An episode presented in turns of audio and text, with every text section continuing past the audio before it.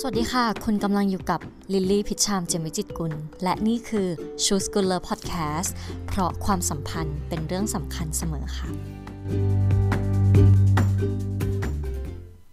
สวัสดีค่ะ ยินดีต้อนรับเข้าสู่ Choose Good Love Podcast นะคะ ใน episode นี้เราจะมาคุยกันนะคะ เกี่ยวกับเรื่องของ Love Script ค่ะ เคยสงสัยไหมคะว่าทำไมเราถึงตกหลุมรักกับคนที่ถ้าลอง คิดดูดีๆ แล้วเนี่ย หลาย ๆ คนที่เราเคยคุย หลาย ๆ คนที่เราเคยคบ หลาย ๆ คนที่เราเคยตกหลุมรัก เขามีลักษณะที่คล้ายกันนะคะมากกว่าที่เราคิดไว้ แล้วทำไมนะคะ เวลาที่เรามีความสัมพันธ์ มันมักจะจบลงในรูปแบบเดิม ๆ เสมอเลยนะคะ วันนี้เรามาไขข้อข้องใจเรื่องนี้กันค่ะ อันดับแรกเลยนะคะสำหรับเหตุผลนะคะของการที่เราตกหลุมรักใครสักคนหนึ่งเนี่ยจริง ๆ แล้วนะคะ เหตุผลมันมีแบบเยอะมากๆเลยนะคะ ไม่ว่าจะเป็นเหตุผลทางวิทยาศาสตร์ ทางจิตวิทยา หรือว่าทางสังคมเองก็ตามนะคะ ซึ่งถ้าให้พูดง่าย ๆ เลยเนาะก็คือมันอาจจะเกิดขึ้นได้เนาะจากสิ่งที่เรียกว่า ฮอร์โมนนะคะฮอร์โมนของเพศหญิงแล้วก็เพศชายนะคะตรงนี้มันเป็นสัญชาตญาณดิบมันเป็นแรงขับทางเพศนะที่ทำให้เราเนี่ยต้องการที่จะสืบพันธุ์นะคะมีคู่แล้วก็สืบเชื้อสายของเราต่อไปได้นะทำให้มนุษย์ยังคงมีอยู่บนโลกใบนี้อะไรอย่างเงี้ยนะคะ ดังนั้นฮอร์โมนนะคะก็เป็นเหตุผลสำคัญอันดับแรกเลยที่ทำให้เรารู้สึกมีแรงดึงดูดหรือว่ามีแรงขับทางเพศเกิดขึ้นนะคะ แล้วมันก็อาจจะเกิดขึ้นได้กับใครบางคนนะคะ ที่เราเองได้ใช้เวลาร่วมด้วยอะไรเงี้ยนะคะ ถัดมานะคะเป็นเกี่ยวกับเรื่องของสารเคมีในสมองค่ะ แต่ว่าก่อนที่สารเคมีในสมองจะหลั่งออกมานั้นนะคะ มันอาจจะเป็นในส่วนของความชอบของเราแหละพูดง่าย ๆ ก็คือเป็นพวก preference ของเราอะไรอย่างเนี้ยนะคะ เป็น moment หนึ่ง moment นั้น moment ที่เรียกว่า moment ของการตกหลุมรัก moment ของการถูกตกนะคะ moment นั้นเนี่ยมันเป็น moment ที่ยังไม่ค่อยมีใครอธิบายได้เนาะแต่หลายๆคนก็พยายามที่จะวิเคราะห์ออกมานะคะ ด้วยลักษณะสถานการณ์แบบไหนหรอที่ทำให้เรารู้สึกตกหลุมรักอะไรแบบนี้นะคะ แต่ว่าสิ่งที่แน่นอนมากที่สุดเลยก็คือเวลาที่ตกรักแล้วเนี่ยมันจะมีสารเคมีในสมองนะคะ ถูกหลั่งออกมานะคะ ซึ่งมันอาจจะเป็นแบบโดปามีนเซโรโทนินอะไรแบบนี้นะคะมันมีมันมีอีกแหละนะคะ แต่ว่าลี่แนะนำว่าให้ลองหาอ่านกันดูละกันเนาะซึ่งตัวสารเคมีนะคะที่ออกมาในช่วงเวลานั้นนะคะ ส่วนใหญ่แล้วก็เป็นสารเคมีที่เกี่ยวข้องกับเรื่องของความสุขแล้วก็ความพึงพอใจนะคะ มันก็อาจจะทำให้เราแบบเกิดความรู้สึกที่เรียกว่า romantic high เกิดขึ้นอะไรอย่างเงี้ยนะคะ ก็คืออาจจะมีความรู้สึกแบบ addicted ได้เหมือนกันนะ ซึ่งในสังคมสมัยใหม่นะคะ หลาย ๆ คนอาจจะเคยเห็น แล้วก็อาจจะเคยประสบกับตัวเองเหมือนกันนะคะ ว่าบางทีเวลาที่เราแบบมีความสัมพันธ์อะไรเนี่ยหลาย ๆ ครั้งเราเองก็ไม่ได้รู้สึกว่าอาจจะต้องเมนเทนหรือว่ารักษาความสัมพันธ์นั้นให้ยืนยาวเสมอไปอะไรเนี้ยเพราะเราเองก็พร้อมที่จะจำไปสู่ความรักครั้งใหม่ เพื่อให้ได้รับสารเคมีในลักษณะนี้ใหม่อะไรเนี้ยเนาะแต่ว่ามันต้องเปลี่ยนคนใช่ไหมคะเพราะว่าเวลาในระยะเวลาหนึ่งไอสารเคมีเหล่านี้มันก็จะหมดไปอะไรเนี้ยนะคะในช่วงเวลาภายใน 6 เดือนหรือสูงสุดก็อาจจะเป็นปีอาจจะเป็น 10 ปีอันนี้แล้วแต่คนแต่ส่วนใหญ่จะอยู่ที่ประมาณ 6 เดือนอะไรเนี้ยนะคะ ดังนั้นนะคะ มันก็อาจจะกลายเป็น addicted to love ก็คือมีลักษณะที่เหมือนกับว่าเสพติดความรู้สึกตกหลุมรักอะไรเงี้ยนะคะ แล้วก็ต้องการที่จะหา new romantic high ให้กับตัวเองอยู่เรื่อยๆอะไรเงี้ยนะคะ นอกเหนือจากนั้นแล้วนะคะ มันยังมีอีกหนึ่งงานวิจัยนะคะ นี่ที่น่าสนใจมากๆเลยในทางวิทยาศาสตร์ว่าเวลาที่เราเลือกใครสักคนหนึ่งมาเป็นคนรักของเราเนี่ย จริง ๆ แล้วมันอาจจะมีเหตุผล เบื้องหลังนะคะ เป็นเหตุผลทางพันธุกรรมเลยทีเดียวนะคะ ว่าเราจะเลือกคนที่มีพันธุกรรมที่เหมาะสมกับเรามากกว่านะคะทำให้โอกาสการรอดของทารกของเราเนี่ยมีสูงมากกว่าคนที่เราไม่ได้เลือกนะคะ ซึ่ง reference นะคะของเหตุผลทางด้านวิทยาศาสตร์ในการที่เราตกหลุมรักใครสักคนหนึ่งนะคะลี่ก็ได้อ่านนะคะหนังสือเล่มหนึ่งที่เรียกว่าเคมีรักระหว่างเรานะคะ เป็นหนังสือของคุณหมอผิงทิดาการนะคะ ก็ลองไปหาอ่านกันได้นะคะ เป็นหนังสือเล่มเล็ก ๆนะคะ พูดเกี่ยวกับเรื่องนี้ได้ดีมากเลยเผื่อใครสนใจอยากไปหาอ่านต่อได้นะคะ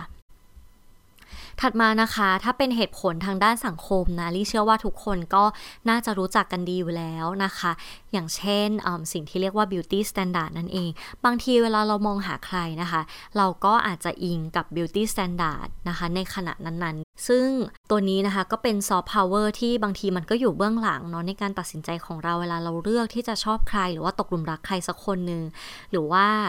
มันเป็นสิ่งที่อยู่เบื้องหลัง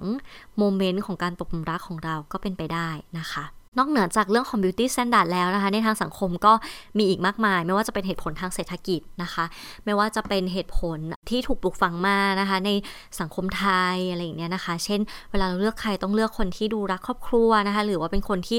ใจบุญสุนทาน เป็นคนทำบุญทำทานอะไรอย่างเงี้ยอย่างเลี่ยเจนวใช่ปะคือตอนที่เสพสื่ออะไรเงี้ย เวลาที่เราเห็นแบบดาราเนาะดารา คู่รักดาราอะไรเงี้ยคู่รักดาราไฮโซอะไรเงี้ยเวลาเขาถามว่าทำไมถึงตกรักกับคนนี้อะไรเงี้ยเหตุผลมันจะเป็นแบบ เพราะว่าเขารักครอบครัวมากแล้วก็เป็นคนที่ เป็นคนใจบุญสุนทานอะไรเป็นคนที่แบบเป็นคนดีอะไรอย่างเงี้ย ก็จะเป็นสิ่งที่เราได้ยินบ่อยเรียได้ยินบ่อยเลย แล้วก็ทำให้เรารู้สึกว่า เออ อันนี้มันคือแบบมันคงเป็นเหตุผลหนึ่งแหละที่ถูกแบบหล่อหลอมขึ้นมาทำให้เรารู้สึกว่าคนที่เป็นคนดีอาจจะต้องมีลักษณะมีการแสดงออกในลักษณะแบบนี้อะไรอย่างเงี้ยนะคะ ไม่ดื่มเหล้าไม่สูบบุหรี่ไม่เสพเพลไม่ไปเที่ยวกับเพื่อนเป็น Family Man อะไรแบบเนี้ยนะคะ ซึ่งถามว่า เอ้ย มันใช่ไหมอะไรเงี้ย อันนี้แล้วแต่ตัวชีวิตของแต่ละคนนะ แต่สำหรับลิลี่มองว่าก็ไม่เสมอไปนะ ก็อยู่ที่ว่า เออ เราต้องดูด้านอื่น ๆ ของคนนั้นด้วยอะว่าเขา match กับเราหรือเปล่าอะไรเงี้ยนะคะ ทีนี้นะคะใน episode นี้จริง ๆ จะไม่ได้คุยเมาท์มอยเรื่องพวกนี้หรอกนะ ก็ตั้งใจจะคุยเกี่ยวกับทฤษฎีที่น่าสนใจมากๆทฤษฎีหนึ่งนะคะ ที่เรียกว่า imago theory หรือว่าทฤษฎีภาพนั่นเองค่ะ ตัวทฤษฎีที่เรียกว่า imago theory เนี่ยนะคะลี่ได้รู้จักมันมานานสักพักหนึ่งแล้วแหละ แล้วก็รู้สึกว่าเสียดายตอนเด็ก ๆ น่าจะรู้จักตัวทฤษฎีนี้ มันทำให้เราอาจจะเข้าใจมากขึ้น แล้วอาจจะทำให้เราสามารถ work out กับความสัมพันธ์ของเราอะได้ดีมากขึ้น เออในความสัมพันธ์ในสมัยก่อนของเราอะไรแบบเนี้ยนะคะ ตัวทฤษฎีที่เรียกว่าทฤษฎีภาพหรือว่า imago theory นะคะ ก็เป็นทฤษฎีที่ถูกคิดค้นขึ้นในปี 1980 โดยคุณฮาร์วีเฮนริก แล้วก็คุณเฮเลนฮานนะคะ เป็นคู่สามีภรรยานักจิตวิทยา ชาวอเมริกันนะคะ เขาก็คิดค้นทฤษฎีนี้ขึ้นมาร่วมกันนะคะ ซึ่งคำว่า imago เนี่ย มันแปลว่า image ในภาษาอังกฤษนะคะ imago เป็นภาษาละติน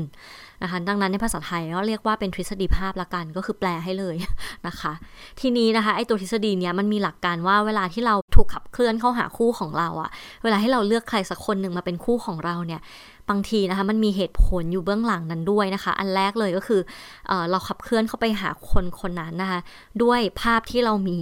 นะคะเป็นภาพที่เรามีในประสบการณ์ในวัยเด็กของเรานะคะเกี่ยวกับเรื่องของความรัก ซึ่งภาพที่ว่าเนี่ยนะคะมันถูกเดเวล็อปขึ้นมาจาก คนที่เป็นผู้เลี้ยงดูของเราในวัยเด็ก อาจจะเป็นคุณพ่อคุณแม่นะคะ หรือว่าผู้ปกครองสำหรับท่านใดที่ไม่ได้เติบโตขึ้นมากับคุณพ่อคุณแม่อะไรอย่างเงี้ยนะคะแล้วก็ประกอบกับแรงขับอีกเรื่องหนึ่งนะคะ ก็คือความปรารถนาของตัวเราเองนะคะ ที่จะพัฒนาแล้วก็ผลักศักยภาพของตัวเองออกไปให้ถึงขีดสุดนะคะ ซึ่งสององค์ประกอบนี้มันพาให้เรานะคะ ไป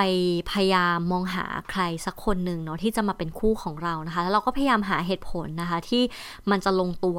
นะคะ กับ 2 องค์ประกอบที่ว่านี้ ถ้าให้รีอธิบายเพิ่มเติมอีกนิดนึงนะคะ การสร้างภาพที่ว่าเนี่ยนะคะ ที่เราสร้างขึ้นมาเนี่ยนะคะ มันเป็นการสร้างภาพความรักขึ้นมาจากประสบการณ์ที่เรามีในวัยเด็กกับผู้ปกครองของเรานะคะ มันก็อาจจะเต็มไปด้วยความรู้สึกด้านบวก แล้วก็อาจจะประกอบไปด้วยความรู้สึกด้านลบด้วยนะคะไอ้ความรู้สึกด้านบวก เช่น การได้รับความรักนะคะ การได้รับการสนับสนุน ได้รับการยอมรับจากคนที่ดูแลเรา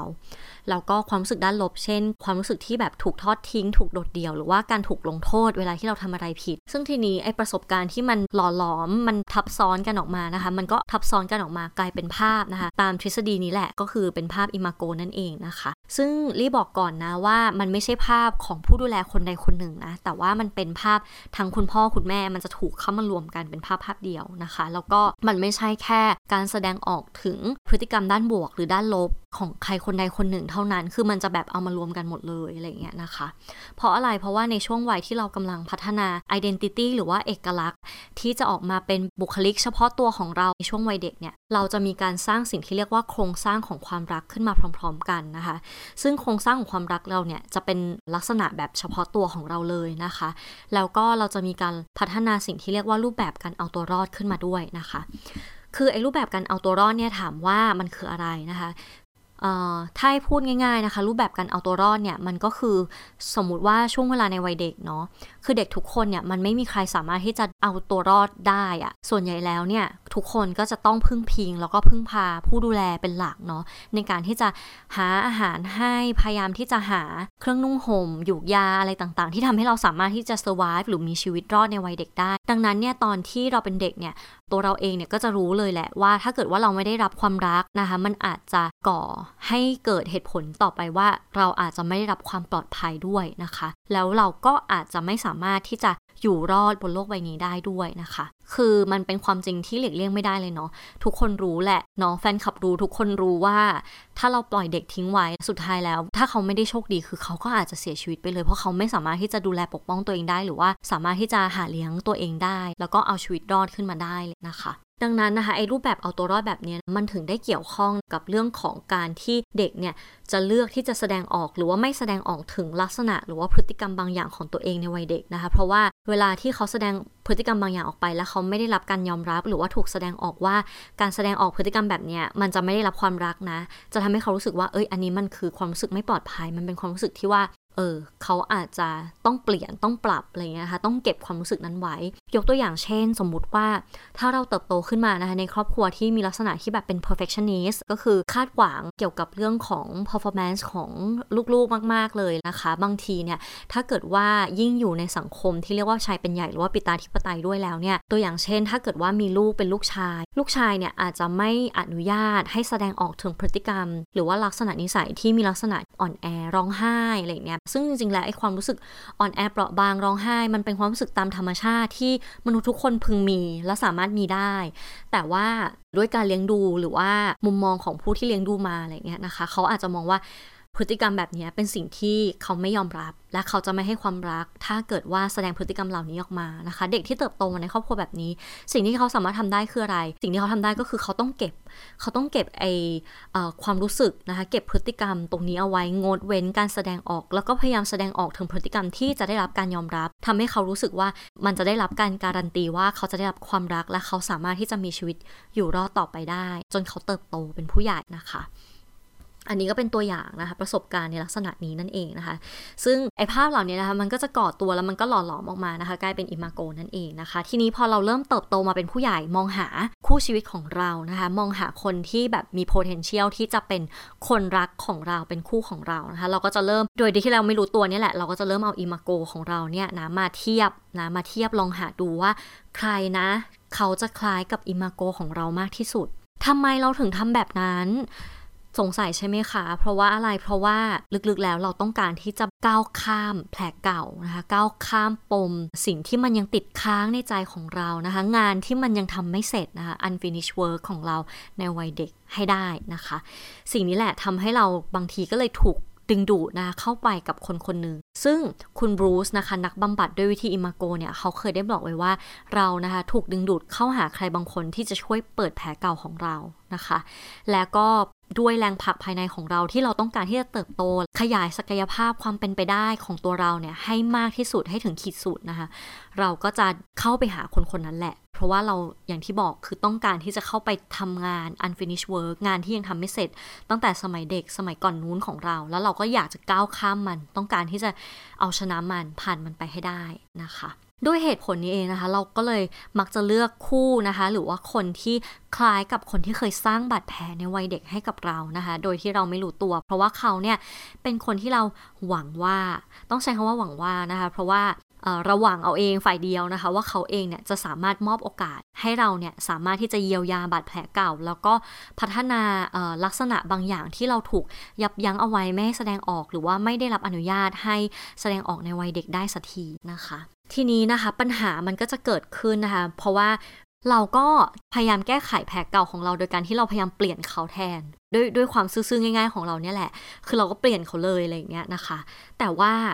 ตรงนี้แหละมันทำให้เกิดปัญหาเกิดขึ้นนะคะ เพราะอะไรเพราะว่าจริงๆแล้วทุกคนล้วนมีแผลเก่าอะไรเนี้ยอาจจะมากน้อยแตกต่างกันไป อาจจะมีไม่ใช่เรื่องเดียวกัน แต่ว่าทุกคนก็มีเหมือนกันนะคะ แล้วก็ไอบาดแผลเก่าหรือว่า old wounds ของเราเนี่ยมันเป็นเหมือน love script ของเราเลยแหละนะในการที่เรามีความสัมพันธ์เวลาที่เราเติบโตขึ้นมานะคะ ทีนี้เราจะแก้ไขปัญหาเรื่องนี้ได้ยังไงนะคะ มันจะดีกว่ามากถ้าเกิดว่าเราเนี่ยไม่พยายามเปลี่ยนเขา แต่ว่าเราพยายามที่จะเข้าใจปัญหาของเราก่อน ว่าอะไรคือสิ่งที่กระตุ้นอะไรคือสิ่งที่ทริกเกอร์เรานะคะ แล้วเราพยายามที่จะขอความช่วยเหลือกับเขาอย่างตรงไปตรงมา พูดตรงๆกับเขาเลยว่า ฉันมีสิ่งนี้อยู่เธอช่วยทำตรงนี้ตรงนี้ได้ไหมให้ฉันรู้สึกอบอุ่นใจทำให้ฉันรู้สึกปลอดภัยมากขึ้น ตัวทฤษฎีอิมาโกนะคะ เขาได้มีการคิดค้นนะคะ วิธีที่จะสร้างไดอะล็อกหรือว่าบทสนทนานะคะ ระหว่างคู่รักที่จะทำให้คู่รักเนี่ยสามารถที่จะพูดคุยสื่อสาร แล้วก็สามารถเยียวยาบาดแผลเก่าไปพร้อม ๆ กันได้ด้วยนะคะ แต่ว่าเดี๋ยวเราไว้คุยกันเรื่องนี้ใน episode นู้นเลยนะคะ ถ้ามีนะถ้ามีโอกาสเดี๋ยวจะพูดถึงนะคะ แต่วันนี้เราพูดถึงที่มากันก่อน ถ้าเกิดจะพูดให้เห็นภาพอีกทีหนึ่งเนาะตัวอย่างเช่น ในวัยเด็กเนี่ยเรามีความกลัวมาก่อนที่จะถูกทอดทิ้ง คือในตอนเด็กเราอาจจะรู้สึกว่าเราถูกเมินเฉยเพิกเฉยทอดทิ้งในทางอารมณ์ความรู้สึกบางอย่าง แล้วการกระทำบางอย่างเหล่านั้นเนี่ยมัน trigger เราตอนโตเออแล้วเราก็รู้สึกว่าเรากลัวถูกทอดทิ้งขึ้นมาอะไรแบบเนี้ยนะคะ เราอาจจะรู้สึกหวั่นวิตกวิตกกังวล เวลาที่คนรักของเราเขาจะต้องไปใช้เวลากับเพื่อนเขา ไปสังสรรค์กับเพื่อนนอกบ้าน ทีนี้ เราต้องทำยังไง ปกติถ้าตามธรรมชาติแล้วเราอาจจะบอกเขาว่าไม่ไปได้ไหม หรือว่าไม่ให้ไปอะไรอย่างเงี้ย คือมันก็แล้วแต่ approach ของแต่ละคนถูกป้าว่าแบบ เออแต่ละคน acting ยังไงแบบ แบบมีความสตรอง หรือว่ามีความซอฟอะไรอย่างเงี้ยนะคะ แต่ว่ามันเป็นไปไม่ได้อะที่เราจะไม่ให้เขาออกไปไหนเลย คือเราจะให้เขาอยู่กับเราคนเดียว มันเป็นไปไม่ได้เขาต้องมีสเปซของเขาเขาต้องมีความสัมพันธ์กับคนอื่น ๆ ในชีวิตเขาอีก คุณพ่อคุณแม่เพื่อนเขา หรือจะเป็นใครก็ตามที่เขาต้องการที่จะใช้เวลาร่วมด้วย เราก็ต้อง respect เขาในจุดนั้นนะคะ แต่สิ่งที่เราสามารถทำได้คืออะไรนะคะ ก็คือเราบอกเขาไปเลยชัดเจนว่า เออเรารู้สึก ไม่ค่อยมั่นคงเลย เรารู้สึกไม่ปลอดภัยอินสิเคียวอะไรอย่างเงี้ยเวลาที่เขาออกไปหาเพื่อนคือเขาช่วยทำให้เราอุ่นใจได้ไหม โดยการที่แบบช่วยยืนยันกับเราทีว่าเออเขาเองก็อยากจะกลับมาหาเราอย่างเงี้ยเราก็อยากจะใช้เวลากับเราเหมือนเดิมแหละ ตัวอย่างแบบเนี้ยนะคะ ก็จะเป็นสิ่งที่สามารถที่จะช่วยทั้งตัวเราแล้วก็ตัวเขาในความสัมพันธ์นะคะ ทีนี้นะคะลี่อยากอธิบายนะคะ เกี่ยวกับเเรื่องนี้ให้ชัดขึ้นอีกนิดนึงเนาะลี่เชื่อว่าทุกคนคงเข้าใจมากขึ้นแล้วแหละว่าไอตัวสิ่งที่เรียกว่าเป็นโอวูนเป็นปมบาดแผลเก่าของเราในวัยเด็กเนี่ยมันส่งผลกระทบยังไงนะกับความสัมพันธ์ในปัจจุบันบ้างนะคะ แต่เพื่อให้เห็นชัดขึ้นกว่านี้นะคะ จะขออนุญาตแบบ พูดยกตัวอย่างเลยละกันเนาะถึงความต้องการที่ยังไม่ถูกตอบสนองในวัยเด็กของเรานะคะ ตัวอย่างเช่น ถ้าเกิดว่าในวัยเด็กเนี่ยเรามีประสบการณ์ว่า เวลาที่เราทำอะไรผิดพลาด หรือว่าเราทำอะไรที่มันมันไม่เป็นไปตามที่ ผู้ปกครองเราต้องการอะเราจะถูกลงโทษ ถูกตี ถูกดุ ถูกว่า ถูกทำร้ายจิตใจ ถูกทำร้ายความรู้สึกนะคะ ถ้าเรามีประสบการณ์ในวัยเด็กแบบนี้นะคะ เรายังคงมีความต้องการนะคะ หรือว่ามีปมที่ยังไม่ได้ถูกตอบสนองก็คือ เรามีความต้องการที่จะยังได้รับความรัก แล้วก็เราต้องการที่จะได้รับความรู้สึกที่เราอะคู่ควรที่จะได้รับความรัก ถึงแม้ว่าเราจะทำอะไรผิดก็ตาม สิ่งนี้มันจะยังคงอยู่ ชักใยอยู่เบื้องหลัง ใช้คำว่าชักใยได้ไหมเพอๆจะเป็นแบบนั้นได้คือเหมือนเราก็ถือเลิฟสคริปต์นี้อยู่อะว่าเราก็จะมีความรู้สึกแบบนี้อยู่ลึกๆ ทีนี้เวลาที่เรามีความสัมพันธ์ในปัจจุบันนะคะเราแสดงออกถึงเรื่องนี้ยังไงนะคะเวลาที่เราเจอคำวิพากษ์วิจารณ์นะคะจากคนรักของเราเวลาเขาวิพากษ์วิจารณ์เราเนี่ยเราจะตั้งกาดสูงมากเลย คือเราป้องกันตัวเองมากจนเกินไปนะคะ คือเราไม่สามารถที่จะรับได้เลยอะว่าแบบเออ คือเขาวิพากษ์วิจารณ์เรานะ เรามีสิ่งที่ผิดพลาด บางทีเขาพูดออกมา คือเขาไม่ได้รู้ไงว่า เรามีความรู้สึกว่าเราต้องการได้รับการยอมรับถึงแม้ว่าเราจะทำอะไรผิดอะไรเงี้ย แต่ว่าเขาในมุมเขาเขาก็จะมองนะว่าอันนี้เมื่อเธอทำผิด เธอก็ต้องรับฟังว่าเธอผิดอย่างนี้ เธอทำอันนี้แล้วเธอทำผิดอะไรอย่างเงี้ยนะคะ ทีนี้เวลาที่เราแสดงออกคือเราก็จะป้องกันหนักมากตั้งกัดสูง เวลาตั้งกัดสูงบางทีเราก็จะมีการปล่อยหมัดหุกออกไปบ้างใช่ไหมเพื่อเป็นการป้องกันตัว บางทีลึกๆแล้วนะเมสเซจหลักๆ คืออยากให้เขาเข้าใจเราอยากให้เขาแสดงความรักกับเรามากกว่า เราก็บอกเราว่า ไม่เป็นไรยังรักเหมือนเดิมอะไรอย่างเงี้ยนะคะ ซึ่งการแสดงออกก็จะเป็นลักษณะนี้นะคะ หรือว่าบางทีนะเขายังไม่ได้พูดเลยนะคะ ยังไม่ได้พูดวิพากษ์วิจารณ์เลยแต่ว่าเราทำผิด เราก็คิดไปก่อนเลยว่า เดี๋ยวเขาจะต้องรับไม่ได้ เขาจะต้องลงโทษเราแน่เลย เขาจะต้องเขาจะต้องคิดในใจอะไรเงี้ยมันมันจะเป็นความรู้สึกในลักษณะประมาณนี้เกิดขึ้น แล้วก็ทำให้เรารู้สึกป้องกันตัวมากจนเกินไปนะแล้วก็โทษโทษตัวเอง แล้วก็ตั้งกัดสูงอย่างที่บอกไปนะคะ อันนี้ก็จะเป็นตัวอย่างเนาะทำให้เห็นภาพ ยกตัวอย่างอีกสักอันหนึ่งดีไหมนะคะ โอเค ถ้าเกิดว่าในตอนเด็กนะคะ เราเคยมีประสบการณ์ว่าเราจะได้รับคำชมต่อเมื่อเวลาที่เราทำอะไรสำเร็จเท่านั้น แล้วก็เหมือนกับว่าคุณพ่อคุณแม่หรือว่าผู้ปกครองเนี่ยไม่ได้ให้ความสนใจในความรู้สึก หรือว่าไม่ได้ให้ความสนใจในตัวเราเลย แต่ว่าเขาเขาชมเรากับสิ่งที่เราทำสำเร็จอะกับงานกับ ความสำเร็จที่เกิดขึ้นอาจจะเป็นคะแนนสอบ อาจจะเป็นภาพที่เราวาดสวย อาจจะเป็นอะไรก็ตามอะไรเงี้ยนะคะ ทีนี้ไอ้สิ่งนี้นะคะ มันเกิดมาเป็นความต้องการที่ยังไม่ถูกตอบสนองของเรานะคะ ก็คือเรามีความต้องการที่จะรู้สึกว่าเรามีคุณค่าในตัวเอง ถึงแม้ว่ามันไม่ได้เกิดจากสิ่งที่เราทำได้อะไม่ได้เพราะว่าเรามีรูปร่างหน้าตาเป็นยังไงเรามี performance ของเราเป็นยังไงผลสอบเป็นยังไงเงินเดือนเท่าไหร่อะไรเงี้ยเรายังต้องการมีความรู้สึกว่าเรามีคุณค่าอยู่อะ ทีนี้นะคะสิ่งนี้นะคะจะถูกแสดงออกมานะคะในความสัมพันธ์ตอนที่เราเติบโตขึ้นมานะคะเป็น 2 รูปแบบก็คือ เราอาจจะแบบไม่ต้องการที่จะสร้างความผูกพันทางอารมณ์เลยนะคะ กับใครก็ตามอะไรเงี้ยนะคะ หรือว่าอีกด้านหนึ่งก็คือให้ความสำคัญในเรื่องรูปลักษณ์ภายนอก แล้วก็ความสำเร็จในชีวิตมากจนเกินไปนะคะ เช่น เราอาจจะต้องแบบคอยเช็คดูว่าเออเรามีอะไรที่แบบดูบกพร่องหรือเปล่าอะไรเงี้ยนะคะ ก็ก่อให้เกิดเป็นแบบเป็นพลังด้านลบเนาะ ทางด้านเซลล์เอสตีมของเราอะไรเงี้ยนะคะ เกิดเป็นความกดดันตัวเองมากขึ้นนะคะทีนี้นะคะอยากชวนทุกคนนะคะลองมาสำรวจตัวเองกันดูนะคะ ว่าตัวทฤษฎีนี้มันอธิบายถึงสิ่งที่ยังติดค้างอยู่นะคะ เกี่ยวกับเรื่องของการสร้างความสัมพันธ์ของเราได้หรือเปล่านะคะ แล้วก็สำหรับใครนะคะที่ยังอยู่ในความสัมพันธ์นะคะแล้วก็อยากที่จะก้าวข้ามตัว pattern เดิมๆนะคะ ที่เราแสดงออกเกี่ยวกับความต้องการในวัยเด็กของเราในแบบธรรมชาติจนเกินไปเนี่ย เราอาจจะลองนะคะ ลองพูดคุยนะคะกับคู่เราดูนะคะ แล้วก็ลอง search หาเกี่ยวกับเรื่องของ Imago Theory ดูนะคะลี่จะมีการโพสต์ตัวบทความนะคะ ที่เกี่ยวข้องกับเรื่องนี้ไว้ในเว็บไซต์ของ Thai o a Sister นะคะ แต่ว่าสำหรับใครก็ตามนะคะ ที่ยังไม่ได้มีคู่ในปัจจุบันนะคะเวลาที่เรามองหาคู่ในอนาคตนะคะ อยากให้ลองมองหาคนที่เขามีมุมมองนะคะ มีความต้องการมีความพร้อมที่จะพูดถึง บาดแผลเก่าคล้ายกันนะคะ หรือว่าอยู่ในระดับที่ใกล้เคียงกับเรานะคะ เพราะอะไรเพราะว่าคุณอาจจะพบได้ว่าไอ้ความผิดพลาดที่เคยเกิดขึ้นในอดีตเนี่ยมันกลายเป็นความไว้วางใจ ความมั่นใจใหม่ที่เกิดขึ้นกับตัวคุณเอง แล้วก็ความสัมพันธ์ครั้งใหม่ได้ด้วยนะคะ คุณฮาวิเฮนดริกส์นะคะ แล้วก็คุณเฮเลนฮันเนี่ย เขาเคยบอกไว้ว่า พวกเราทุกคนนะคะ เติบโตขึ้นมานะคะ เกิดขึ้นมาจากความสัมพันธ์ มีบาดแผลนะคะ เจ็บปวดจากความสัมพันธ์ แล้วก็พวกเราเองนะคะ สามารถที่จะเยียวยาได้จากความสัมพันธ์เช่นเดียวกันค่ะ ใน episode นี้นะคะ ก็จบลงเท่านี้นะคะ ถ้าเกิดว่าใครอยากอ่านเกี่ยวกับเรื่องนี้เพิ่มเติมนะคะ เข้าไปอ่านได้ในเว็บไซต์ Thai o a Sister นะคะ ขอให้ทุกคน stay safe ปลอดภัยจากโรคร้ายที่กำลังแพร่ระบาดอยู่ขณะนี้ ขอให้มีวันที่ดีนะคะ แล้วไว้เจอกันใหม่ใน episode หน้าค่ะ สวัสดีค่ะ